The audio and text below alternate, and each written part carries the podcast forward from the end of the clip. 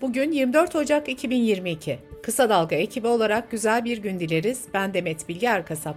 Gündemin önemli gelişmelerinden derleyerek hazırladığımız Kısa Dalga Bülten başlıyor.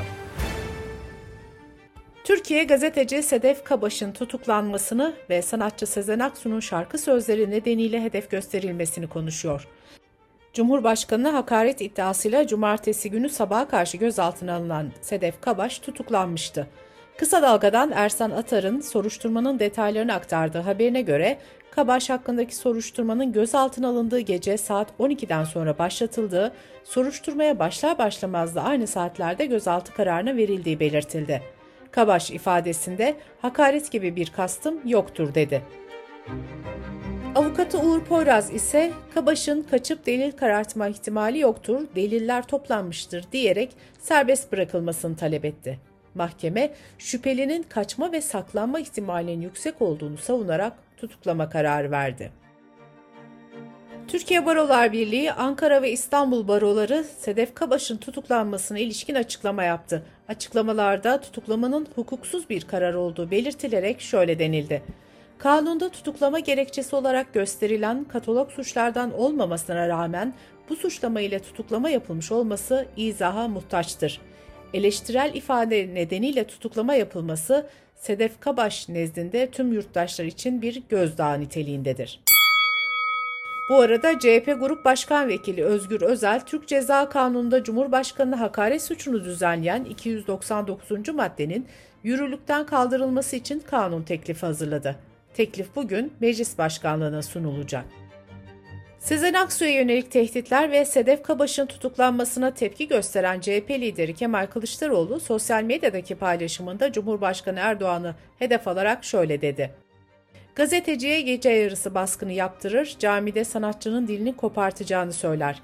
Kendisi uzun zamandır yok hükmünde olduğu için gündem yaratma peşinde. Buralara kadar düştü zavallı. İYİ Parti Genel Başkanı Meral Akşener de şöyle dedi. Şiirden hapse giren dünün mağdurlarının atasözü söyleyenleri hapse atan mağrurlar haline geldiği günlerden geçiyoruz. Nereden nereye? Kılıçdaroğlu ve Akşener'e tepki gösteren İçişleri Bakanı Süleyman Soylu ise Kılıçdaroğlu da Akşener'de edepsizliği meşrulaştırmayı seçtiler diye konuştu. A K P sözcüsü Ömer Çelik de Twitter'da şu açıklamayı yaptı. Cumhurbaşkanımıza dönük nefret söylemine destek verenler ve sessiz kalanlar, nefret siyasetinin demokrasi düşmanı diline yatırım yapıyorlar. Nefret siyaseti, nefret söyleminin sponsorluğunu yapıyor. Şarkı sözleri nedeniyle günlerdir tehdit edilip hedef gösterilen Sezen Aksu, Cumhurbaşkanı Erdoğan'ın Hazreti Adem Efendimiz'e kimsenin dili uzanamaz, o uzanan dilleri yeri geldiğinde koparmak görevimizdir sözlerine yeni yazdığı şarkı sözleriyle yanıt verdi. Sezen Aksu yirmi bir Ocak'ta kaleme aldığı yanıtında sonuç olarak kırk yedi yıldır yazıyorum, yazmaya devam edeceğim dedi. Aksu'nun sen beni sezemezsin, dilimi ezemezsin, sesim, sazım, sözüm var benim, ben derken ben herkesim satırlarının yer aldığı şarkı sözleri sosyal medyada onlarca dile çevrilerek paylaşıldı. Bu arada Cumhurbaşkanı Erdoğan'ın sözleri tartışılmaya devam ederken, Yargıtay'ın önüne gelen bir davada dilini keserim sözünü tehdit olarak değerlendirdiği ve sanık hakkında verilen beraat kararını bu nedenle bozduğu ortaya çıktı. kovid on dokuz gelişmeleriyle bültenimize devam ediyoruz. İstanbul Üniversitesi Tıp Fakültesi Dekanı Profesör Doktor Tufan Tükek, salgında son duruma ilişkin açıklamalarda bulundu. Tükek şunları söyledi. Tahminen pik noktasına henüz ulaşmadık. Salgın hızı üst limite ulaştıktan sonra yatay bir çizgi çekiyor. Muhtemelen Şubat sonundan itibaren Türkiye için rahatlama başlayacak. Fransa'da Anayasa Mahkemesi bar, restoran ve sinema gibi mekanlara girmek için on altı yaş ve üstü kişilere aşı kartını zorunlu kılan yasa tasarısını onayladı. Dünya Sağlık Örgütü, Afrika'da omikron varyantıyla başlayan ve yaklaşık üç aydır devam eden dördüncü dalgada ilk defa haftalık kovid on dokuz vaka sayısının yüzde yirmi oranında düşüş gösterdiğini açıkladı. Dünya Sağlık Örgütü açıklamasında virüse bağlı ölümlerin ise azaldığını duyurdu. Sırada ekonomi haberleri var. Sanayideki enerji krizi gittikçe büyüyor. İlk olarak fabrikaların doğal gaz kullanımı yüzde kırk oranında kısıtlanırken alınan son kararla bugünden itibaren Türkiye'deki tüm organize sanayi bölgelerinde elektrik kısıntısı uygulaması yapılacak ve ülke sanayi üretimi en az üç gün süreyle tamamen duracak. Bu arada organize sanayi bölgeleri dışındaki tesislerde de aynı kısıntının uygulanacağı öne sürüldü.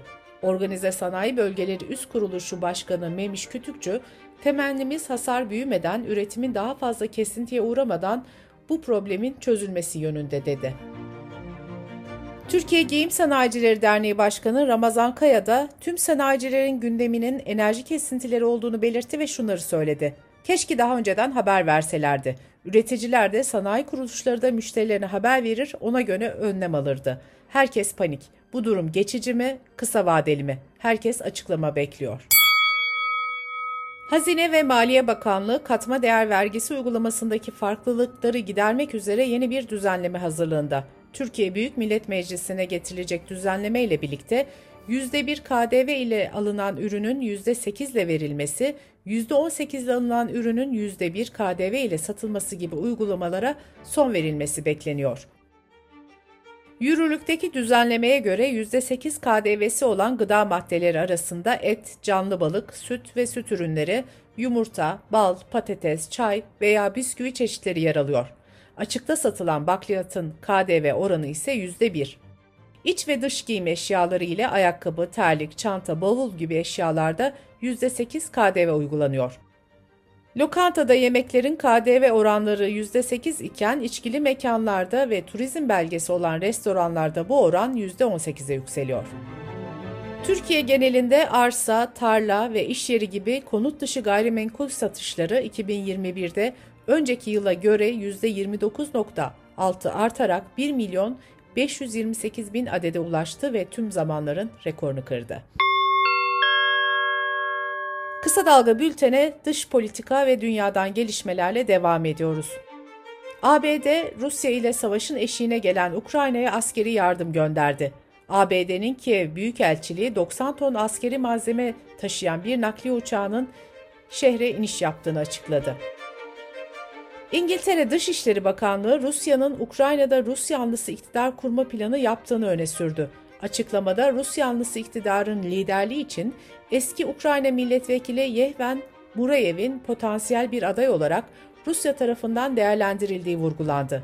Murayev ise şu açıklamayı yaptı. "Bu pek mantıklı değil. Ben Rusya'da yasaklıyım. Sadece bu da değil. Babamın oradaki şirketine de el konuldu." İngiltere'nin iddiasına bir yalanlamada Rusya Dışişleri Bakanlığı'ndan geldi. Dışişleri Bakanlığı'nın açıklamasında İngiltere'yi bu provokatif faaliyetlere ve saçma iddialar yaymaya son vermeye çağırıyoruz denildi.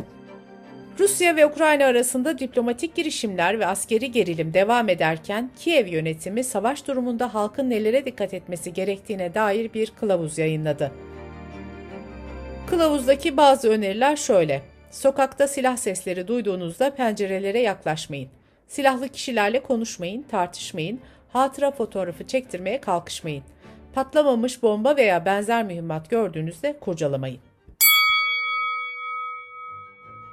Şili'de on bir Mart'ta göreve başlayacak Devlet Başkanı Gabriel Boric kabinesini açıkladı. yirmi dört bakanın on dördünün kadınlardan oluştuğu kabinenin yaş ortalaması ise kırk dokuz. Boric'in kabinesinde en kritik ve simgesel görevlerden biri bin dokuz yüz yetmiş üçte askeri darbeyle devrilen Sosyalist Devlet Başkanı Salvador Allende'nin torunu Maya Fernandez'e verildi. Savunma Bakanı olarak atanan Fernandez, Allende'yi deviren ordunun başına geçmiş oldu. IŞİD'in Perşembe günü Suriye'nin Haseke vilayetinde Suriye Demokratik Güçlerinin kontrolünde bulunan bir cezaevine saldırmasının ardından çatışmalar sürüyor. A B D'nin S D G'ye hava saldırılarıyla destek verdiği açıklandı.